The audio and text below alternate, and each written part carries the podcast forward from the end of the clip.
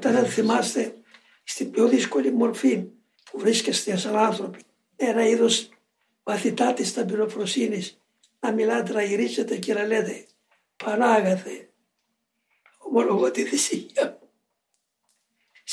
Συγγνώμη κύριε μου. Δεν συγχώρησε τα σταυρωτά σου. Ένας είμαι κι εγώ από αυτούς. Και μάρα σίγουρα με Δεν έχει ζητήσει τίποτε άλλο. Μετά από τη θυσία της σταυρώσεως του. Αλλά ζήτησε να συγχωρέσει αυτούς που τον κατέστρεψαν. Κοίτα ποιος είναι ο πατέρας μας και ποιο είναι το καθήκον μας. Δεν τον αντιγράψαμε. Πώς θα μας δεχθεί να πάμε μαζί του;